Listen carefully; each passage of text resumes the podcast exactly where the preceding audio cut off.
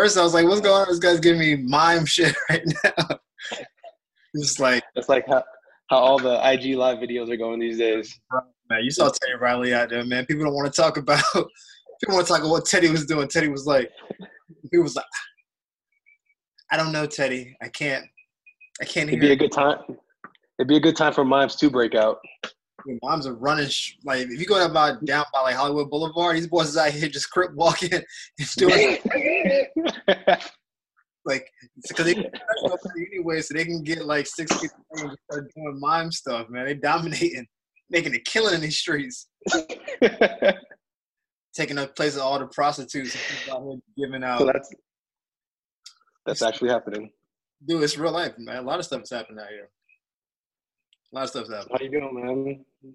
Dude, I'm good, bro. I was um not been, too long since we talked. All right.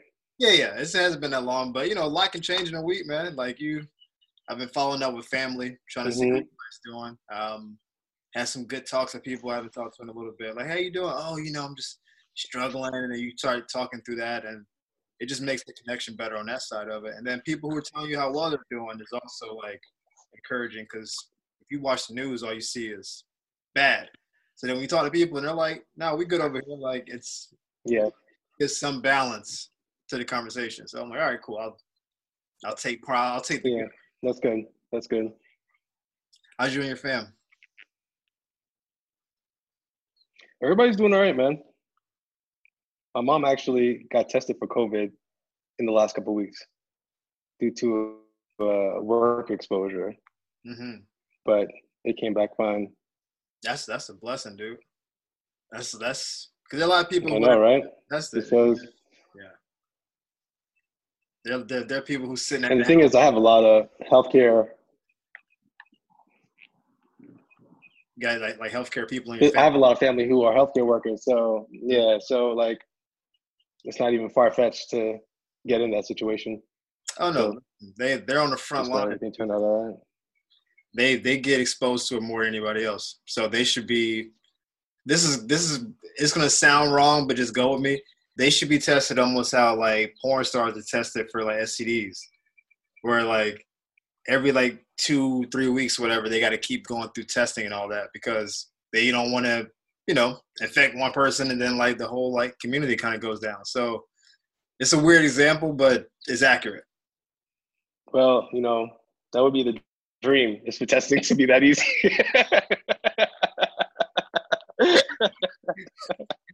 I'm saying. What, you, what you just described is the COVID utopia. we just got so many tests. We don't even know what to put on them. Like, give me stuff. You get a test. like over. You get a test. That's you get a test. You get a test. I hear what you're saying. That's listen. I'm not. I don't want to. You know, belittle the conversation. It's just I, I thought about it because I was talking about a porn star earlier today, and I was thinking about like they're like, oh, I can't talk to a porn star; they're too dirty. And I was like, they might be. I mean, yeah, maybe the usage rate is higher, but like in terms of infections, they might be cleaner than a lot of people we meet out in the streets who don't ever get tested. Who, oh yeah, I went raw that one time and it's fine and all that. Like they don't even know, just out here in the streets. So I was giving I was giving the porn stars credit, is what I'm saying. I was like, you better give them up, man. They're doing their job. You know, public service. Stupid. I don't even so, do. It. I'm over here advocating. How's, how's, the How's the vibe by you right now? You said the vibe? I'm over here advocating. hey, I'm a supporter. I'm, like, I stand with uh, you. I stand with you on the front line, especially during the COVID, man. Like these these sites going up these dudes is out here in these streets, man. Streaming's out of out of control. Um, no, man, I'm saying, how's the vibe on the West Coast? You guys doing all right? Oh yeah, yeah. I mean, listen, I can only outside of my family and friends I've been talking to, I've really just been spending this time getting my own stuff together. Really, that's the biggest thing. Because how often do we have two months to just get your life together?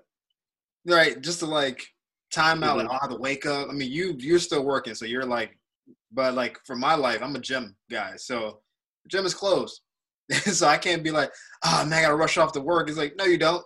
You're not gonna be open for another month and a half. So when I wake up, I have to put a to-do list together every day, and it's like at some point I need to go to the DMV and get my real ID, the quote unquote real ID, where it's like you're a natural born citizen ID, because I guess they want to, you know, X out more um, illegals and stuff. So I got to go get that at some point. I've had the podcast today. I have a I had a business call before you, and I have another one like at four.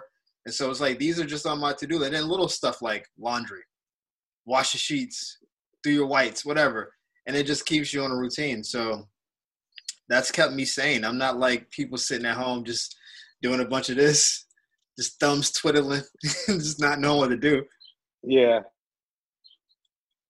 I see it a few different ways too. It's like if if you were if you were like going full speed ahead before this happened, mm-hmm. then you know maybe maybe the slowdown is not too bad for you.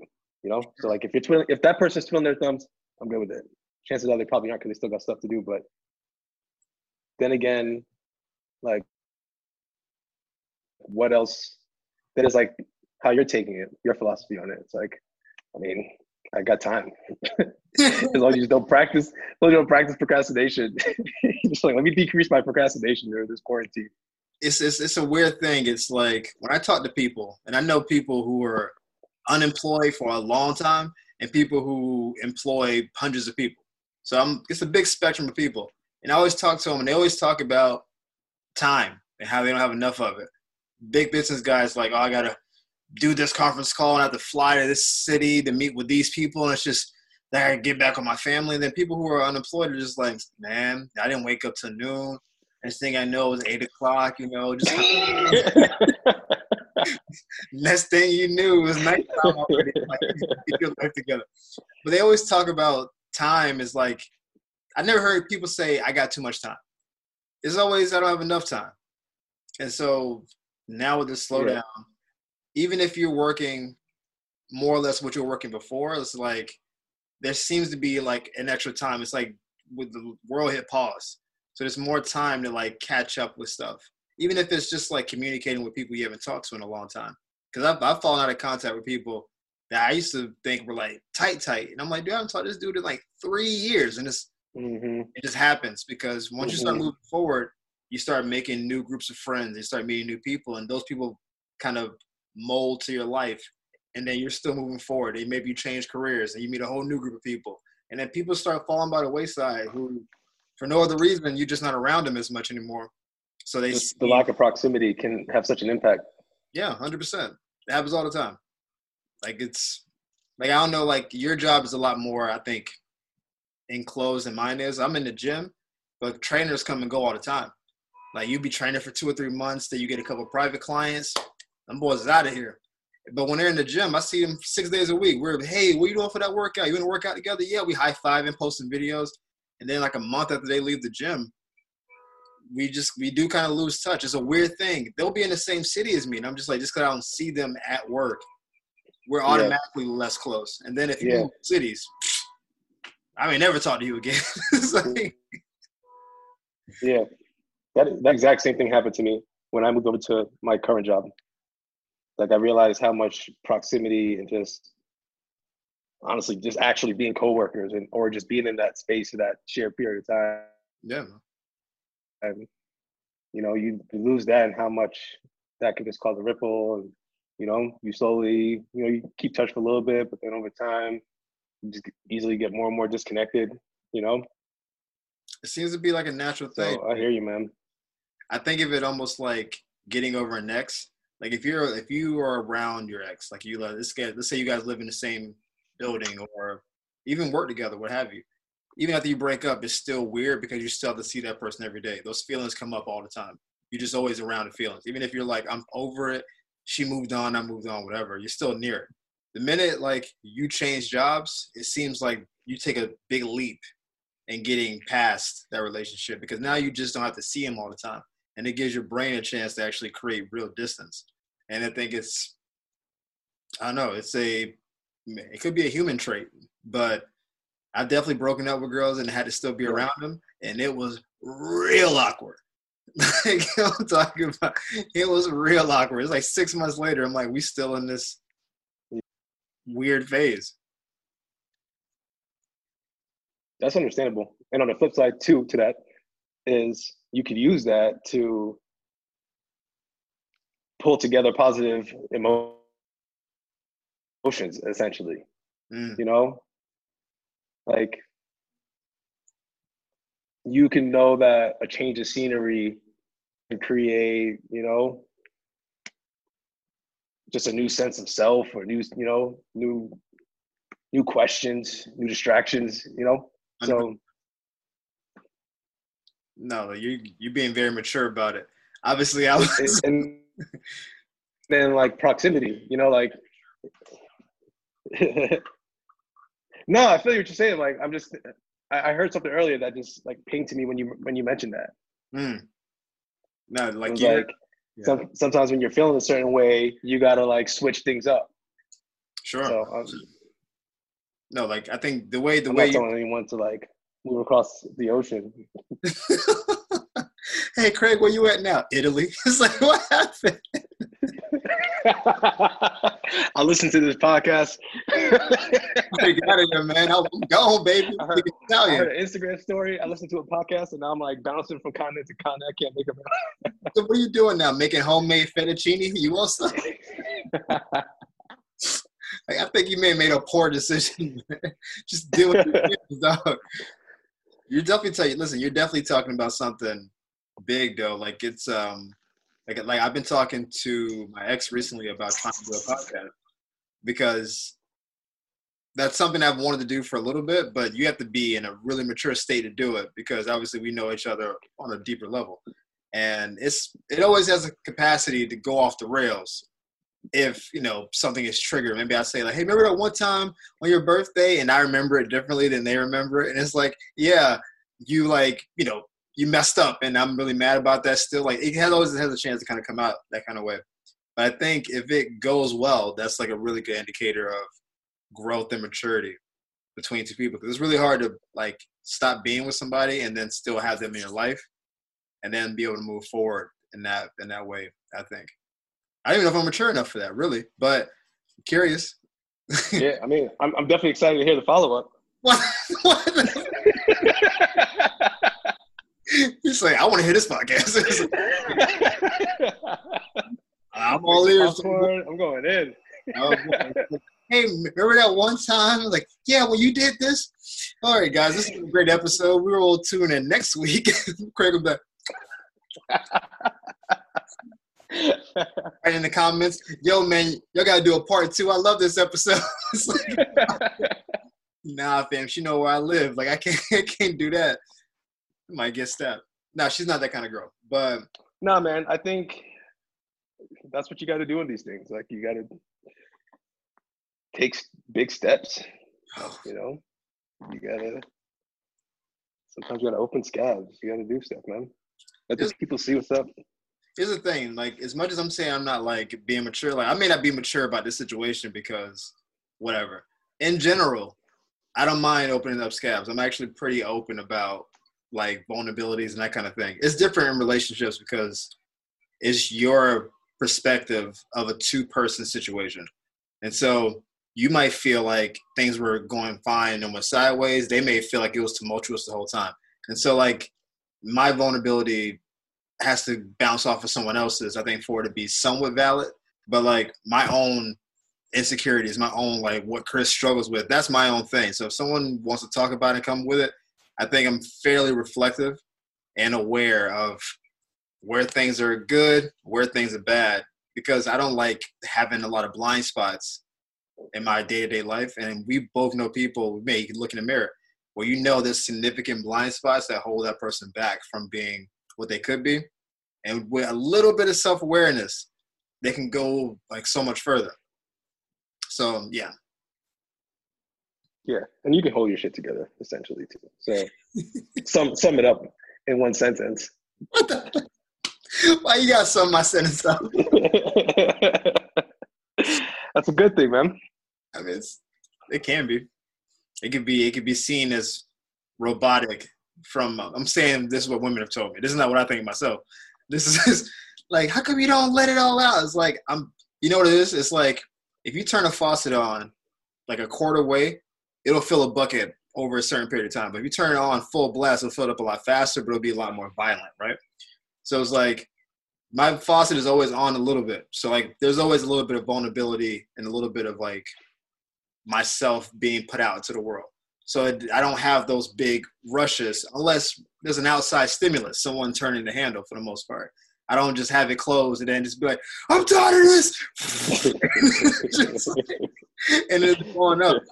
So what's perceived as, oh, you're robotic, you're not emotional is like, no, I'm I'm at a good emotional state a majority of the time. And every blue moon, someone pulls that handle and it gets a little bit more, you know, pressure filled or whatever. But generally, no, it's it's just on at a constant state.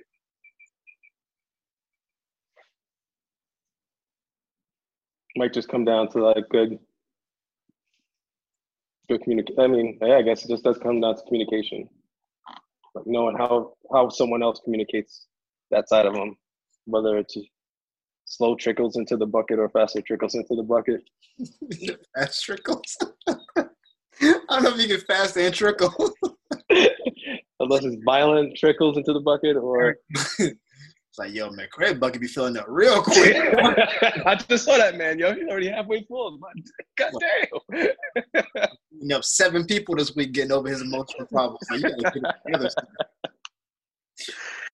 No, but that's no, you're right though. I, I was I was listening to the, the Joe Budden podcast this morning because I'm, I'm a fan of what they do, and um, they were talking about a lot of stuff. I'm not gonna get into now because one of this, you know, but they were talking mostly about there being platforms and forums for guys to be more honest emotionally. And I, I know we're in a weird time in society where it's like, if a guy says anything that's not, you know, perceived a certain way, there's a, a tax that come attached to that. But as a result, it's led to a lot of dudes being dysfunctional members of society because the things you need to work through, what's your form to do that? I grew up in the church and it was like, if you have an issue, just pray about it. But like at a certain point, you, prayers may get answered immediately. They may get answered 30 years later. Like there's no, there's no Amazon delivery for prayers. Not like mm-hmm. God would deliver your prayer in three days. Like, all right, cool. Like you don't know how it's going to go. And so just the idea of yeah. give it up and it's going to be answered. Maybe as a kid it was fine, but like I don't know how your parents and grandparents are set up, but I don't have that relationship with my parents where we have those that depth of conversation. Like my dad's from the islands, like your family is. My mom's from here, but she does what she does. So I don't, I can't be like, hey, mom, I need to like, I really feel like that's not how we communicate. It's love. It's we. I talked to my mom earlier today. Like we're good, but it's not that level. And so I've had to get those those depth of conversations from real life, from friendships, from like school, from whatever. And I get how a lot of dudes just don't have the outlet to deal with something as simple as like rejection. Like being turned down in the club is the funniest thing in the world if you choose to make it funny. But it also has led to many fights outside of a club, and we've all seen them. Mm-hmm. Dudes in the club yeah, you want to drink? And he just get turned down all night. And he's the same dude in the parking lot with no shirt on, throwing hands because he spent yeah. fifty dollars hoping to pick somebody up. It just didn't go his way. It just didn't go. Well, you way. know, Amy Schumer. Amy Schumer, made my Amy Schumer made it uh, about that. Mm. She was saying, like, guys, I can't remember what she said. Something that women stress about, but men stress about the most is being real ridiculed, or like that's what men fear the most is being ridiculed. Mm-hmm. And you know, just your example there just kind of reinforces that. Like, you try to shoot your shot, it didn't work out, and now you're like having a fucking grown man hissy fit. that's, that's that's probably the most accurate way to say it. I came here to meet a chick tonight. Like just I hear I hear beating up random dudes in the parking lot. You see him walking by with his beautiful lady. You salty, like, look at this lame. It's like, what you bad? We mad at this guy for? Because he has what you want. Like, what are you mad about? Exactly. You leaving with that guy? Like, you mean a guy with the Range exactly. Rover and good career? Yeah, I'm leaving with that guy. but it's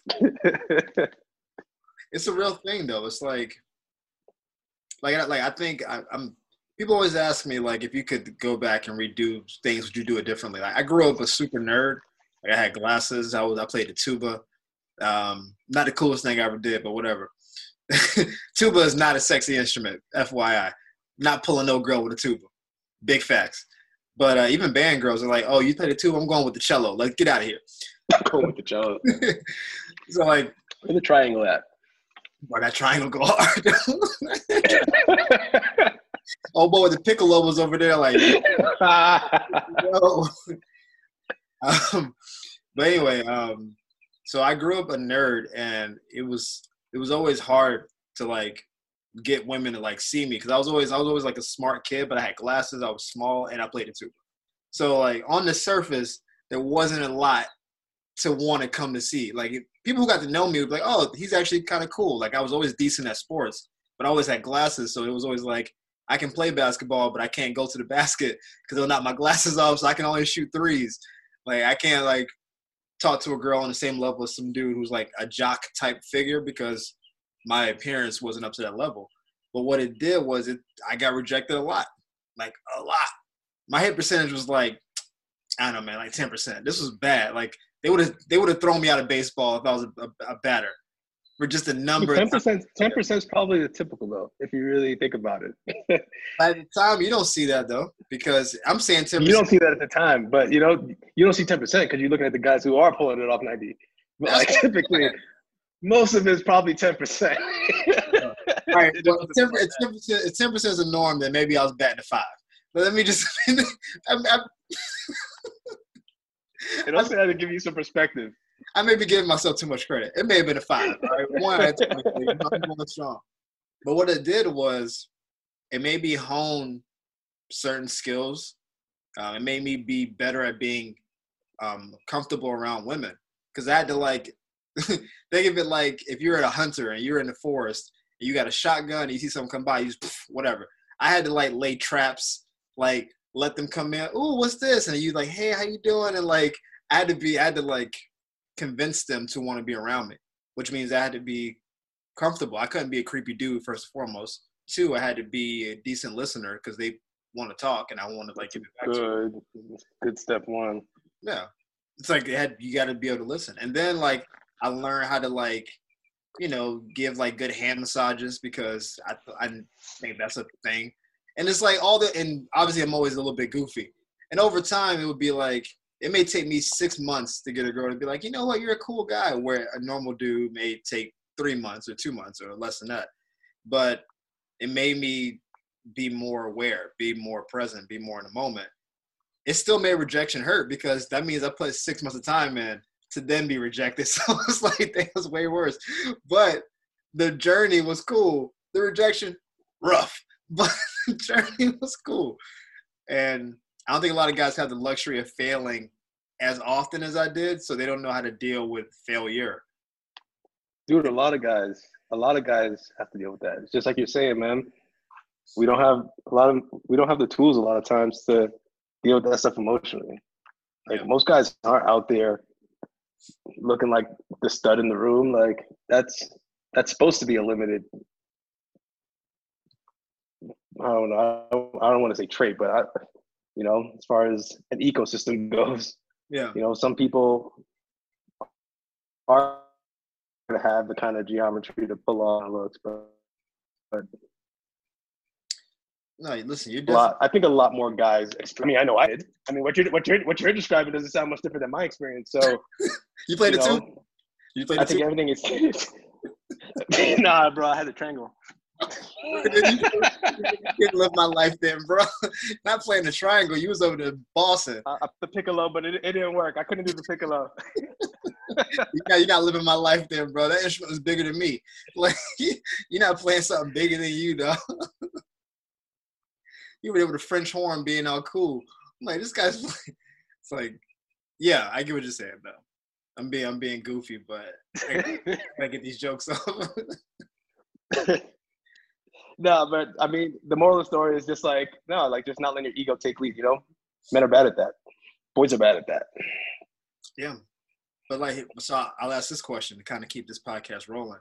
Do you think guys are bad at that because they aren't they aren't taught to be better at it, or I don't know. It's supposed to be a two part question. All right, but may I ask may I ask it this way? Do you think women are better at that than guys are because it's biological, or do you think women are taught better by society how to deal with their emotions than guys are? That's the question. All right, here we go. Let's pot. Well, women are unfortunately stereotyped to be emotional, Mm-hmm. right? So if a woman is being emotional, as she naturally should be, it probably doesn't throw anybody off because it might already be the stereotype and or the bias that women are already emotional, you know. Whereas if a man's not supposed to be emotional and a man is showing emotion, that's throwing off all kinds of red flags and alarms because you know you're just supposed to be stone face and blah blah blah blah blah and all those other things, you know. Mm-hmm. So I don't think I, I don't think it's biological necessarily. Um, no, I don't. I, I don't think it's necessarily biological. I think it has a lot to do up and just kind of what we think. I mean, why why necessarily in the year 2020 does a man need to be emotionally uh, I don't know. I don't want to say colder or what's the word? I don't know. You know what I mean? Aloof, kind of. Stoic. No, I mean like unnecessarily stoic. You know, can't cry, can't do nothing, but like it's okay for a woman to. I, I, I just feel like in the year 2020, like emotional intelligence could be good for anyone. Okay. So, you know, Yeah. I, I still think we still live with these preconceived notions about how emotions tie to gender. And I think men are on the side of that spectrum where we're not expected to show emotions, but we do feel emotions. You know, so I don't I, I wouldn't say it's biological to answer your, your initial question. I think it has a lot to do with what we think the expectations are. All right. I I think I think you're saying a lot of truth. So I'm gonna actually I'm gonna delve even deeper because now we're in a good topic. Like we're in we're in a good pod space. Is there is there a limit to how emotional a man should be? I'm using should loosely. Basically, I want to give the example. The way that a lot of women, I'm saying a lot because I don't believe in all and every, are allowed to behave emotionally where it can be like erratic and then apologetic and I was hungry so I got mad. Like there's there's so many memes about women being like demons when they're hungry and then being like princesses when they're full. and we just accept it as, as gospel because if you ever had a girlfriend and been around like when they're hungry, usually things get a little sideways. But if men reacted emotionally at an equal level as women did, would that be accepted by one women, but also society? I think there's two sides to it. Like again, we're speaking heterosexual stuff. I don't I don't speak for any other communities, but if if like you've been in a relationship for a long time, we're not getting into yours, but like let's say you're friends and family. If there was a man, my girl was crazy, yada yada. But if the guy acted the same way she did, women accept us the way we accept them. Do you think?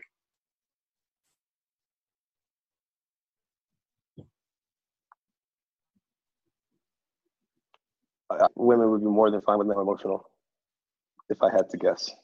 Okay. I, I I think I think there comes a I think there comes a point to where I'm talking about emotional intelligence. I'm not necessarily talking about um, how you're acting and what kind of emotions you're displaying. You know, that's that's not what I'm referring to. I'm just talking about doing the introspective process and being okay with just feeling shit, you know? I mean, how many times as a guy, be honest, you felt sad, you're like, I couldn't cry right now if I tried. Like these tears ain't coming out. it's just like a barrier. Like, Locked. I just want to let him out. Not today, you're not. Like, all right, no, you guys ain't going nowhere. security guard. I'm like, Take off your hat. Take off your hat, sir. you at the front, not letting the tears come out. I hear what you said. Mm-mm. I think that's how you got the hat up. No, no, I, I, I- I think they'd be all right with it. I think I don't think it would be as much as a shift. I think if anything, it would be a positive shift for for us as men, Mhm. for sure. I think we're just saying um, echoes a lot of what people's sentiments are like nowadays. It's very I'm not saying trendy like you're riding a wave. I'm saying like there's more of a push for it. Just like I think the emotional intelligence movement, because I'm gonna call it a movement, even though people don't ever like identify it as such. I think that movement coincides with the mental health movement. I think they both kind of like go hand in hand. Like if you're more, if you're taking care of your mental health, you're going to be more emotionally intelligent, right? The reason people are emotionally unintelligent is because they have no, they got demons and they got traumas they haven't dealt with, and so they lash out, they bury stuff, they skirt around things that are of real consequence. But once you are talking through traumas and therapies and that kind of thing, then you tend to be more enlightened, and so you act differently. So I think I'm using them to be two separate, but like almost like double helix like things where they they kind of ride out together. And I think there's definitely yeah. a, a, place for men to be more to be more in line with that. Um, I'm going to say this: I think that movement will go smoother or will go further if it was men driving the movement and not women driving the movement on some level, because then it sounds like we're being I'm, I'm speaking for guys for some men. I can see it feeling like it's always the guy who needs to be better. It's always us who have to like soften up. It's always us who have to like do better. And but that's coming from an outside source. It's almost like if you have a, a football coach who played football and then you had a, a coach who never played a sport before. You are some on some level you're more in line with the one who played because they've been in the trenches with you. They know what it's like. If you're an outsider it's like you just know the game from afar so for like a woman to tell a guy you should be, or I would like you to be more emotionally this way, they don't know the day to day of being a guy and what thoughts and traumas and what things we're trying to like. Like you say, you want to cry, but you got to keep it down. Women, I know women who cry three or four times a day at work, go in the locker room, wipe their face, and just go back and train as if nothing ever happened. Knock one out. just let me go knock these tears out real quick. And that's like, like I watch, I gotta watch Toy that's Story. Not a, that's not an insult. Yeah, it's I gotta watch Up or Toy Story three to get these tears out. Just to just to go about my day. so like I guess what I'm I saying, gotta watch the sad scenes of Lion King at least four times in a row for it to really settle in. Him pushing that line, bro, whatever. But so I guess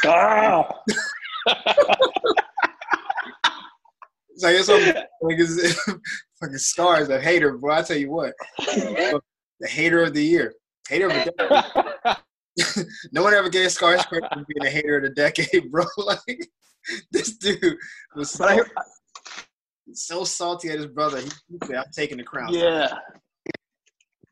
But I know he went hard too. He really, he really pulled the, the fucking the Underwood plot, you know, oh. like the oh. House of Cards plot.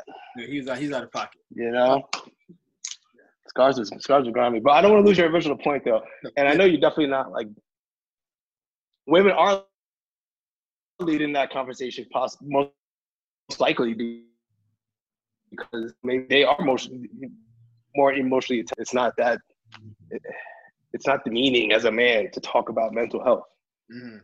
You know, that's why Michael Phelps was doing that commercial with his bare feet by the pool. You know, like mental health is important. I mean, with the Michael Phelps example, I'm like, I thought I thought you were saying I saw Michael Phelps is smoking weed. I'm like, I get that. He's dealing with his mental trauma. He's like, he's speeding by the pool. I, like, I didn't see that one coming. Uh, you seen the commercial? I don't think I have actually. He, so where he's um he's doing promo like a he, he's doing promo for um I think like it's a live streaming, not live streaming, um, a web-based therapy service. Oh, you're talking about? I can't remember the name of it. I know, I know, I know. You're talking um, about Headspace or something like that. Yeah, I know you're talking about. Like you can call your therapist, something like that. Stuff. Yeah, I know what you're talking about. Um, that's even that. Throws you know, he went through some stuff. You know, even after he after even after winning all those medals, he went through depression, and at some point he was public about it and talking about, you know, how how hard life was after he had the historical moment. Mm-hmm. You know, so I, I think that's why they tapped into him to do the commercial. But anyway, I think that that speaks to what you're saying about like many to see men talk about it. You know, yeah, like it's I think I think it really is uh, what's driving the conversation thing. Because what I've seen, and I'm again, I'm like I'm like you on some level. I'm not a conspiracy dude, but I see like the big picture. And when I see, it's like I don't want to see a women's empowerment movement moved by some a rich white woman. That's like because visually that throws me off because I feel like on some level they don't have the experience of a lot of the people that they're representing, so it doesn't feel like the movement moves as well. Because it's easy to dismiss the movement as, what are you talking about? You're you married well and you had it. Like you haven't struggled as much as like a Mexican woman who was born in Texas is trying to like like it's so visually it comes across different. That's why that's why we say Karens and that kind of thing. Like they have that designation for a reason.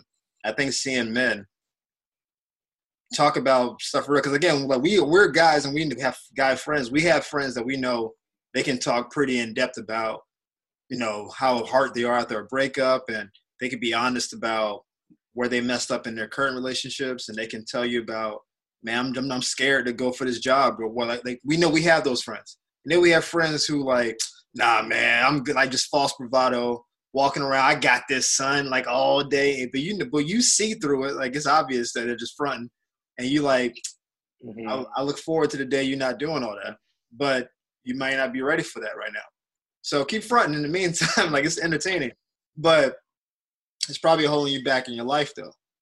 Because you're not being honest on basic stuff. So you're definitely not being honest on real big stuff.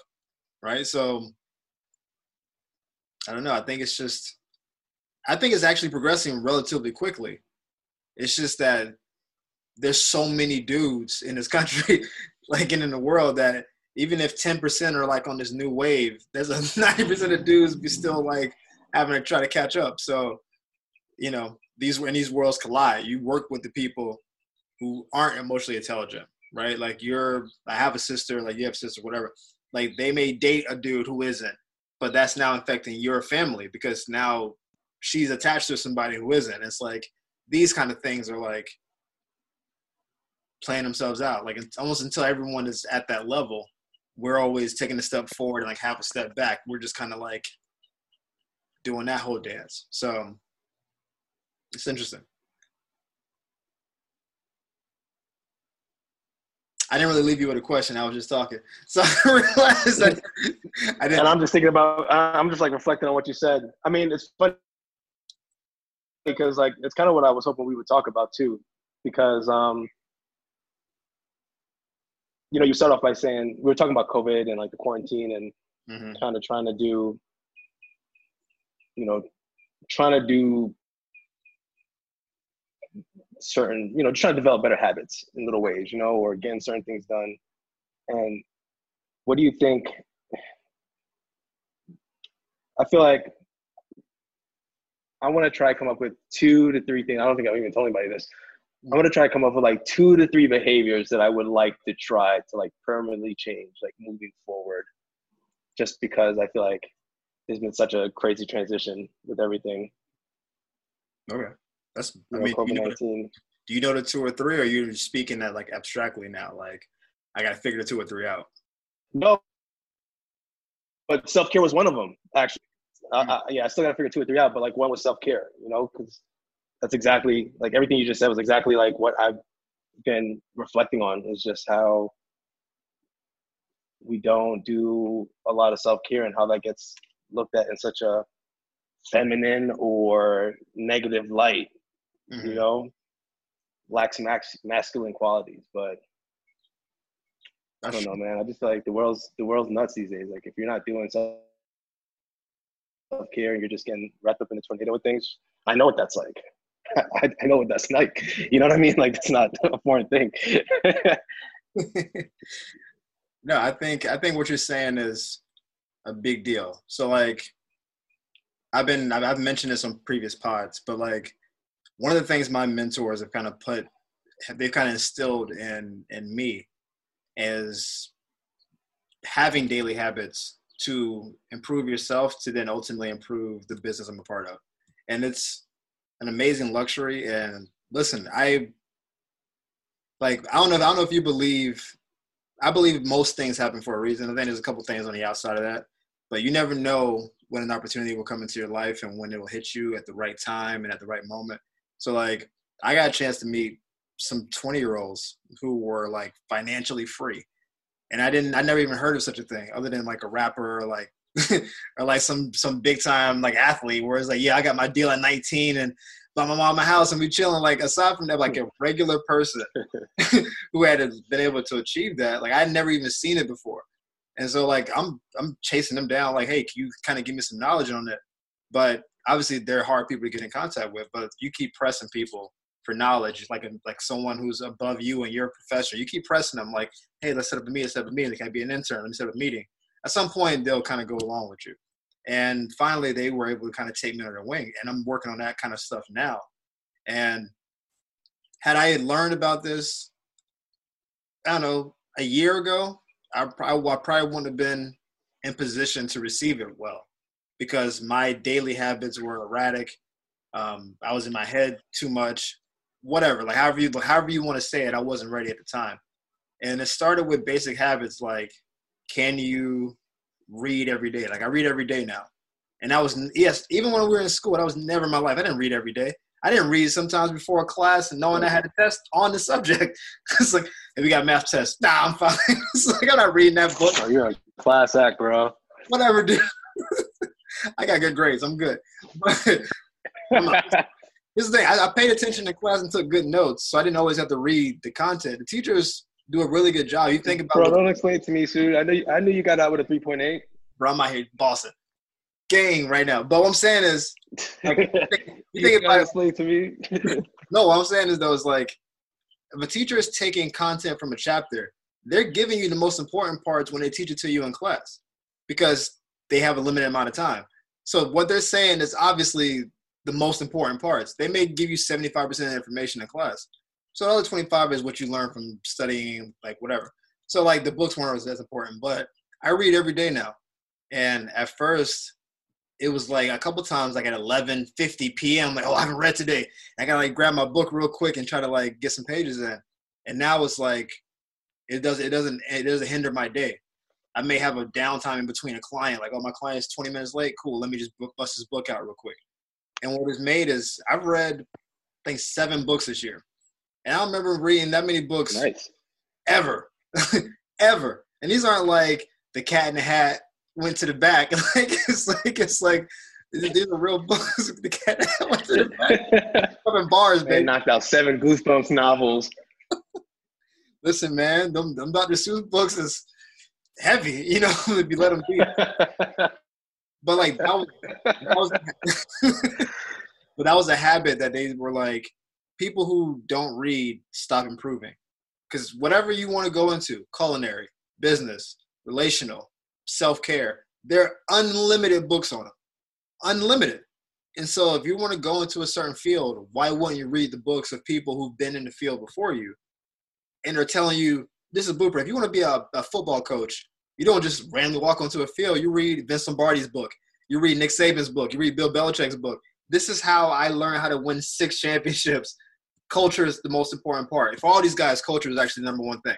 People think talent number one. No, you have a culture people come into the team and they buy into the culture. Once they buy into the culture, you get your best player. Tim Duncan with the Spurs bought into Popovich's culture. He passed that down to Ginobili, Tony Parker, everybody else. And so it makes it flow better. It's almost like having a coach on the field. And then you add talent to the system. But we've all seen teams like Pittsburgh Steelers a few years ago with Antonio Brown and Le'Veon Bell, way more talented than New England, got beat by 30 points because they didn't have a culture. It was dudes out there trying to get their contracts. I'm going out for me. I'm looking out for me. And then the Patriots were like, we about to smash y'all. and they smashed them. We about to smash these rich dudes. And they beat the hell out of them. And two of them left the team. So the idea of reading about something that you want to get into by people who've done it before you was a concept that no one had ever told me in my whole life, despite all the schooling we went through. It was just like you read what you need to read for school, maybe a friend like, hey, read this book, Craig. All right, cool, I'll read a book. But it was never like an overarching philosophy behind it. You were just reading a book to read a book. Now it's like I'm reading daily, but I'm looking forward to what the next one is. Can I apply this book to some my to my real life, to my friends and family? can I refer this book out to someone else, or can I go deeper into this author this author's like collection and see more stuff? That's how I got into like Brene Brown is a, a big person on like shame and emotional stuff, and I've read two of her books and then found out she had a, a couple TED talks, and I was like, oh okay. Went back and did that, and it's just like it's it's a simple habit because there are books everywhere, Kindles, paperbacks, whatever. But it's not hard to read every day. Everybody has 10 or 15 minutes to read. I don't care how busy you are. And that was a simple daily habit that kind of propelled me forward or is propelling me forward. I'm not there yet, but yeah. All right, so I might I might make that number two. I'm gonna I'm gonna ponder I'm gonna ponder that one over. What? The, hey man, you might you might have add a fourth thing to your list, man. You said two or three. You may just have to. I think reading is essential for everybody. So like I yeah. I highly recommend it. Um, it is. It is. It is. And I and listen, I was one of those dumb kids. No, no. Yeah. Like I don't need to read. I, I got the movie. I was I was one of those guys for a long time. Like man, I'm not reading books, man. I'm I'm watching YouTube videos. I was that guy for a long time, like into my early 30s, and I'm not proud of it. I mean, it got me to where I am, so I'm not like I'm not ashamed of it, but I'm not proud of it because that's not something I would tell someone coming up behind me. Right? Like like mm-hmm. like part of how I live my life now is I have younger siblings and I have you know four or five I have five nieces and nephews, and part of my example I want to set is that I want to be able to tell them this is the way I did it and this is the right way to do it. Right. So if I if you catch me out in these streets on Rodeo Drive on cocaine, it's hard to tell my nephew, hey man, sometimes you just be out here. Like like it's hard to like Hey, life gets hard sometimes. Uncle, you need to read the fucking book. like cocaine is bad. Read that book. It's a good book. Like like it's hard to it's hard to it's hard to live in that space and be righteous and it's at the same time. So like if you do the quote unquote right thing, you can tell people at least I'm trying to do the right thing. It didn't always work out, which is something kids need to know about. I think kids are taught you do the right thing, it all works out. That's not really true. But you can at least stand in what you did if you did the right thing. And if, as long as you can stand in it and live with it, I think that's a good, healthy, emotional place to be at.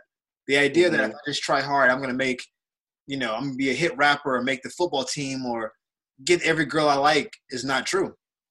It's just not true.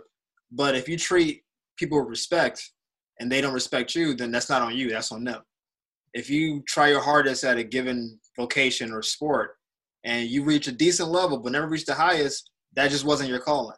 Right? Like you can always fall back on I did what I could do. As long as you know you did what you can do, there's no regrets the regrets are, man, if I apply myself better, I could have been a better I could have been a better tuba player. I could have been a better tuba player. I was embarrassed. I'll admit it. I hated the tuba. But could I have been better? Yeah. But I didn't want to keep practicing because they'd be like, who's making all that noise back there? oh, hey guys. sorry. sorry, it's just a loud instrument. Like, it held me back. And, like, and you know, like reading a book is way easier than a tuba in, in, in many different ways. That's true. That's true. You can read a book in public and not be embarrassed. You carry a tuba in public, and they're definitely laughing. you gotta have a lot of swagger to really carry that tuba through public. Dude, ain't no it's such thing as carrying a tuba in public. People don't live that life. Where you going? To the grocery store? What's that in your hand? Tuba. people don't live that life. Can you even carry a tuba with one hand? Uh, you can. You can like you can in the right setup. Yeah, yeah. You gotta you gotta work out a little bit first. you can't just you can't just off rip just be deadlifting tubas. Like it's got some weight to it now. It's it's not made. Like when you get a, when you get a tuba, do you have to upgrade your like from a sedan to a? Uh, no, a tuba. like change when you get that tuba. Here's the thing. I used to have. um So I played a trumpet before I played a tuba. And a trumpet is a tremendous instrument. Everybody loves the trumpet. Like it's the biggest instrument in the band. It's small, compact, three rings. Everybody loves the trumpet. I used to carry my trumpet in the in the basket of my bicycle that I rode to school every day. I had a basket on my bike, yes, and I was in the van, and I had glasses, and I was a nerd. This is the life I was living, crushing life. All right? I'm, not, I'm not judging you, man. No, they, they did at the time. but you're not judging me today. They did 20 years I know, ago. I know. 2020 Craig is not judging you, but 2000, 2001, 2001 Craig might have been an ass. Yo, 2000 Craig would have been throwing rocks at the spokes in my ball of the trumpet. Facts. people people got real accurate throwing rocks at my like, You should play quarterback because you can't. not real accurate. They got Oh real- shit! Like if this thing miss, it just hits the basket. It might still fuck around hit your tire. dude. People was people was hitting them. They was hitting the tire on my bike. I'm like, how are you throwing this? Well, I'm a moving target, dog. You are 11 or 12 years old. Your arm shouldn't be this developed. But But I'm just saying, so like you can carry a trumpet. I mean, you can carry a tuba in most regular cars. Maybe not a Kia. Definitely not like a like a like a Beetle. You probably couldn't get it in there, but that's fine. It shouldn't be an instrument you carry around that much anyway. Keep that at the house. Unlike your triangle, you carry a triangle in your pocket right now. just break that out whenever the inspiration hits, man. Keep it close. It's getting a little awkward. Let me uh change the mood a little bit. That's how you break the tension in every argument. And pull this triangle out real quick. break out my my blinding lights cover.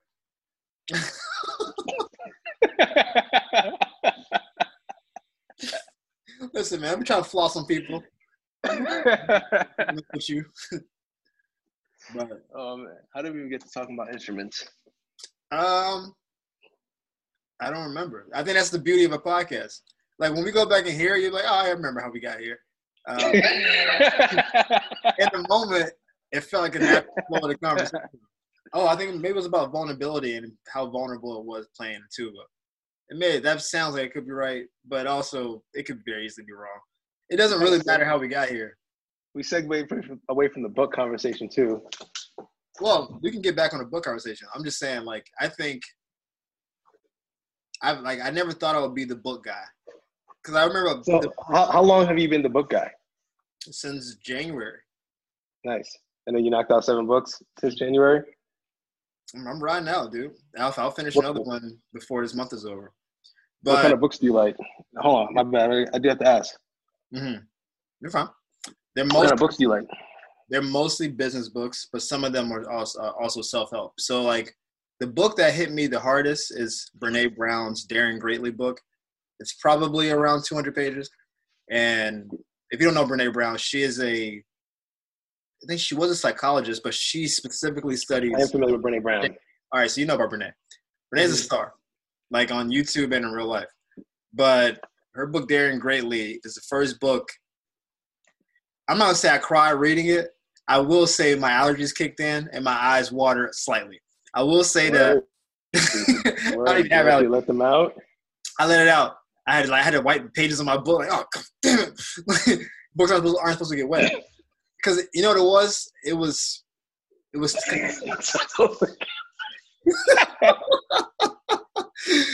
because she she's tapping into stuff in the book, and she's a person who doesn't like being vulnerable, but her whole study is about vulnerability. So a lot of the book is, I'm not someone who's like high and mighty. Like I've been vulnerable my whole life. She's a Texas white woman, and you know we all know the perception of what Texas is: hardcore, guns, pull yourself up by your bootstrap, no pain, no game. And that's kind of how she actually is in real life, even though that's the, that's the stereotype. And so she's like, I never was a vulnerable person.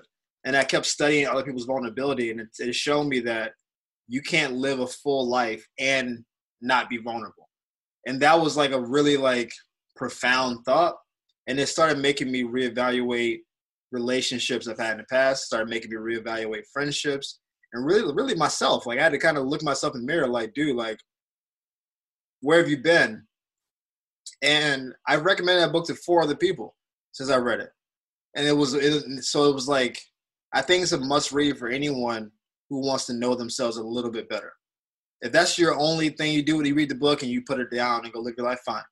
I think though it was going to lead you to delve deeper. I think it'll lead you to go further into the that realm. But I never read a book like that before. That was it was it's very it's her her writing style is very easy to assimilate. Like she's not talking in super doctor jargon, not trying to talk over your head. It's just like this basic stuff is like I uh, this is like a simple passage. When you build a wall to keep people out, you also keep people from getting in, right? And that's a very simple concept. But then when you start thinking about that, it's like, how many times have we felt some kind of way, put a wall up, like, nah, no one, no one's gonna hurt me, and you're only thinking about that side of it. No one's gonna hurt me. But then you also realize that no one can help you. How can they get in to help you? The same wall keeps people out, keeps people in. And so now you just have your negativity bouncing mm-hmm. off of itself, off of that wall, back to you over and over and over again. And it's like mm-hmm. the idea that you might get hurt by someone getting close to you is a real one. It's going to happen. The more people get close to you, the more someone's going to hurt you. But you also have the fullest parts of your life by sharing it with somebody else. And it was just like, I was like, listen, I'm about to go, I'm about to fly to Texas to shake her hand. I didn't. I thought about it. It's like, would you live in Austin? Um, it's a really, it's a really kind of profound book on the like self-help side. And then the business side is more about being an entrepreneur, how to build an infrastructure, how to scale a business. If you have a business that's small, you want to make it bigger. Um, and then just business principles, because I think business principles apply to a lot of how life works. Like that's why someone like Warren Buffett is the best investor ever because he's very he checks every like permutation of an idea, but then he goes all in on that idea. Where some people are like, let me put a little bit here, like they're they're doing this kind of thing. Like when he feels like he's got a good a winner, he goes all in for it. He's lost a bunch of money over the years. But he's obviously made exponentially more he's ever lost. And even at 80 years old, there's no one who's even like I can't tell you who the second best investor person is. It's Buffett, and then it's the world of millionaires beneath him, and some billionaires. No one else is where he is. He lives in Omaha, Nebraska. Old white dude, crushing it. And at 80 years old, you would think somebody would have come along as some 40 year old hotshot dude or something, and no one. He's in a league of his own. Like literally, I'm I'm reading Market Watch, and they're saying we're waiting to see what Warren Buffett does, to see what we're gonna do next. I'm like, what about the other billionaire people? They're like, don't worry about them people. We're waiting for him. He's the guy. they're waiting for they're waiting for Warren. We're waiting because he has money in Coca Cola. He has money in like United Airlines. He has you know Berkshire Hathaway. Like he has money in major companies. So what he does determines how a lot of these you know big indexes move. But it's just like learning about like they don't teach us business unless you have a business degree in real life. But business is how the world works. They don't teach us about the stock market. They don't teach us about saving money. But that's really what the world is. And so until you start getting that education on how money works, how, what what compounding interest is, which people a lot of people adult people have no idea about. It's um you're you're behind the eight ball, but the information is available for you to have. It's not like just because no one taught it to you, that's a travesty in and of itself but the information is available for you to have if yeah. you decide to seek it. But if you don't know that information exists, you don't yeah. know to even seek the information, which is why you got to read books in the first place and know. Yeah. I didn't even know this was a thing. Yeah, you look into this thing I didn't know about, and that's the cyclical part of the whole book thing.